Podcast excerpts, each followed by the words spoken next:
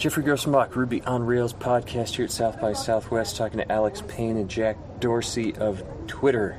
Now, I've used Twitter and I still have to ask, what is it? It's it's a site that constantly asks one question, maybe annoyingly so. What are you doing? And you answer that question by your phone, by the web, or by IM. And you also get the answers from your friends to that to that question on those same devices. or by RSS or by an API, XML, JSON. Basically, if, if you want if you want to ask or answer that question, whatever format you want, we can probably deliver it. There are so many ways. Now, where did the idea come from? Originally, Obvious was doing audio podcasting aggregation site, and was this just a side project, or was it going to be originally expected to be as popular as this? It was an idea I've had for a long time, and I I was fascinated a long time So it was ago. your idea. It was my idea, yeah. A long time ago, I was an early adopter to um, LiveJournal, and I love the friends page. I love that I could read all of my friends in one aggregated page. And I also love the concept of IM chat status and just the simplicity of that. Yes, how people will just change Yes. to broadcast whatever the yeah. But I really wanted to set that away from the computer because the, the, the message, the statuses when you're at the computer are not that interesting because you're sitting at the computer. I mean, what, what else could you be doing? You could be listening to music, but it's okay. So I wanted some way to update that, but the technology just wasn't there. And I went to work for Odeo about two years ago, and we were kind of looking around for, for other things to do. And I presented the idea. We're an audio company, so there's a conceptual leap we're trying to kind of how does it how does this fit into audio? Is it is it going to be are we going to send like MMS messages and like voices? What we're asking the question over the phone, but we fell in love with SMS. We just started using it constantly. So we pitched the idea. I was given the go ahead, and I took another programmer by the name of Florian Weber, who was on Rails Core, and we knocked it out in two weeks and showed the company. And everyone fell in love with it. We decided to, to really push ahead and, and get get going with the carriers as well.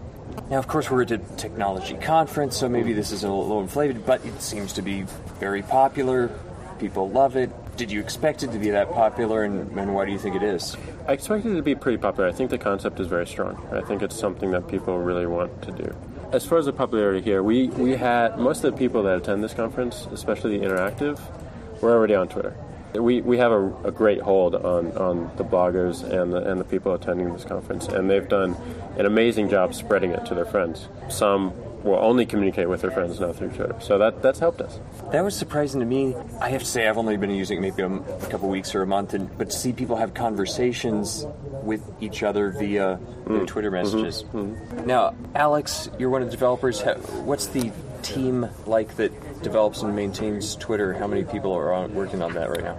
Well, I'm a fairly recent addition to the team. I was uh, on contract since earlier this year, and I just recently um, decided to come on full time and move out from DC to, to San Francisco. But it's a it's a great little team. As far as Rails developers, there is uh, full time. I would say Blaine, myself. We have uh, a new addition in the form of uh, a guy named Britt who runs a little site called UserScripts.org. He's a very talented programmer, and uh, Jack, I would say, is still like maybe half to three quarter times uh, on the on I the Rails. little bit. So, yeah. Um, and of course, it, it was awesome coming on while Florian was still helping out with the site because being on the core team, he's got some really interesting code that, that's in Subversion to, to check out. So that it was cool working with him for a little while. Now you've got so many ways for information to come in to the site. Obviously, the fact that it's pervasively present on your phone, and not only can you submit, but you can also receive notifications mm-hmm. on your phone. Was that hard to implement that whole process and take data from so many different locations? It started off very easy because we only focused on the phone. Most of these SMS aggregators go through just an XML post. When we when we added uh, Jabber, it became much more complicated, and we're doing some interesting things with Jabber. First of all, like the, we have one bot on our Gtalk account which has potentially thousands of friends. So there are some scaling problems, and, and actually Blaine Blaine Cook is back at home working on the scaling problems right now, and he's done some awesome work with really thinking of Jabber in a new way and thinking of it as API and thinking of it as more more connection. So Twitter has become more of a very sophisticated message routing system. That's how we're approaching the problem right now, and we're, we're trying to figure out how to how to scale that. For me, I've worked on a couple apps where we wanted to receive email, and I think we really need the Jeffrey Zeldman of email standards because definitely there are f- standards out there, but people aren't following it, especially phone companies. They can, they can just implement it however they want to and change it every couple of weeks and add their extra little graphics on there. It may, it may be a little simpler because you're just working with the text and, and none of the other attachments or graphics. Right, right. Have you had struggles with that, or does it make it easier the fact that it's just text? Making it just text is very easy, but we're pushing a lot of text. So, and and we're pushing it across multiple devices, and and so yeah, it's it's been difficult. And internationalization has been uh, a nightmare. Uh, getting getting everything in your stack to make sure that it's all talking UTF-8 properly seems rudimentary. It seems like you know you just set the flags and and you're good. It's not. There's going to be something in your stack that trips you up. in our case, it was our SMS provider sending uh, Latin one and not really telling us that, and and it took it took Blaine some incredible reverse debugging to to figure that out. So that's text can be simple, but it's not stupid simple. Bouncing around technical to social design topics here, but it seems that maybe it started out very one way, what are you doing? But people are using it two way and, and chatting with each other. Do you have any intention to change the way that it works to make it accommodate those different kinds of uses, or is it good enough as is and people just modify it the way that they want to use it? We're, we're definitely very aware of how people use it, and we, we want to keep listening and, and modify to their needs. One of the most recent examples of that is we've noticed a lot of people start their messages with the at symbol and then a username. So Blaine put in support for recognizing that someone's writing the at, use, at symbol, the username, and then it'll actually link back to the original update that that person was referring to. So you see such and such, you know, I'm really enjoying these new pants, and that was, you know, in reply to, you know, this other this other user. And it's not just that symbol. There's a couple other formats that you can structure. Then you can say username colon, you can say username space, and it'll it'll try to figure it out. How about filtering? Are you trying to do any kind of censoring or cleanup as content comes through, or is it just raw, whatever's posted? It's raw right now. We have a mark as an explicit flag for admins. Um, we'd like that to open that up to users. We want we want our users to um, kind of police the site a bit more. But much much like the Flickr model, that, that would be our inspiration.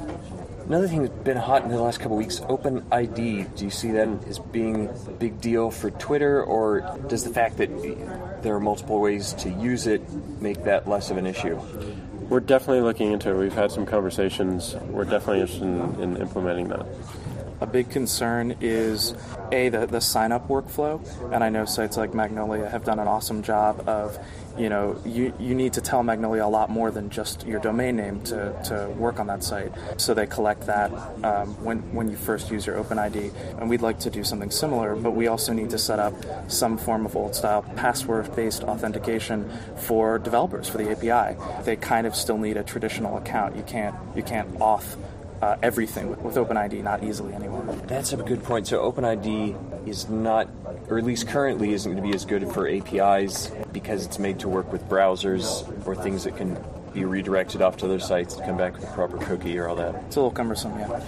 Well, definitely an engaging product. I saw people out there. You've got big HD TV screens with Twitter messages floating across, and people just standing there.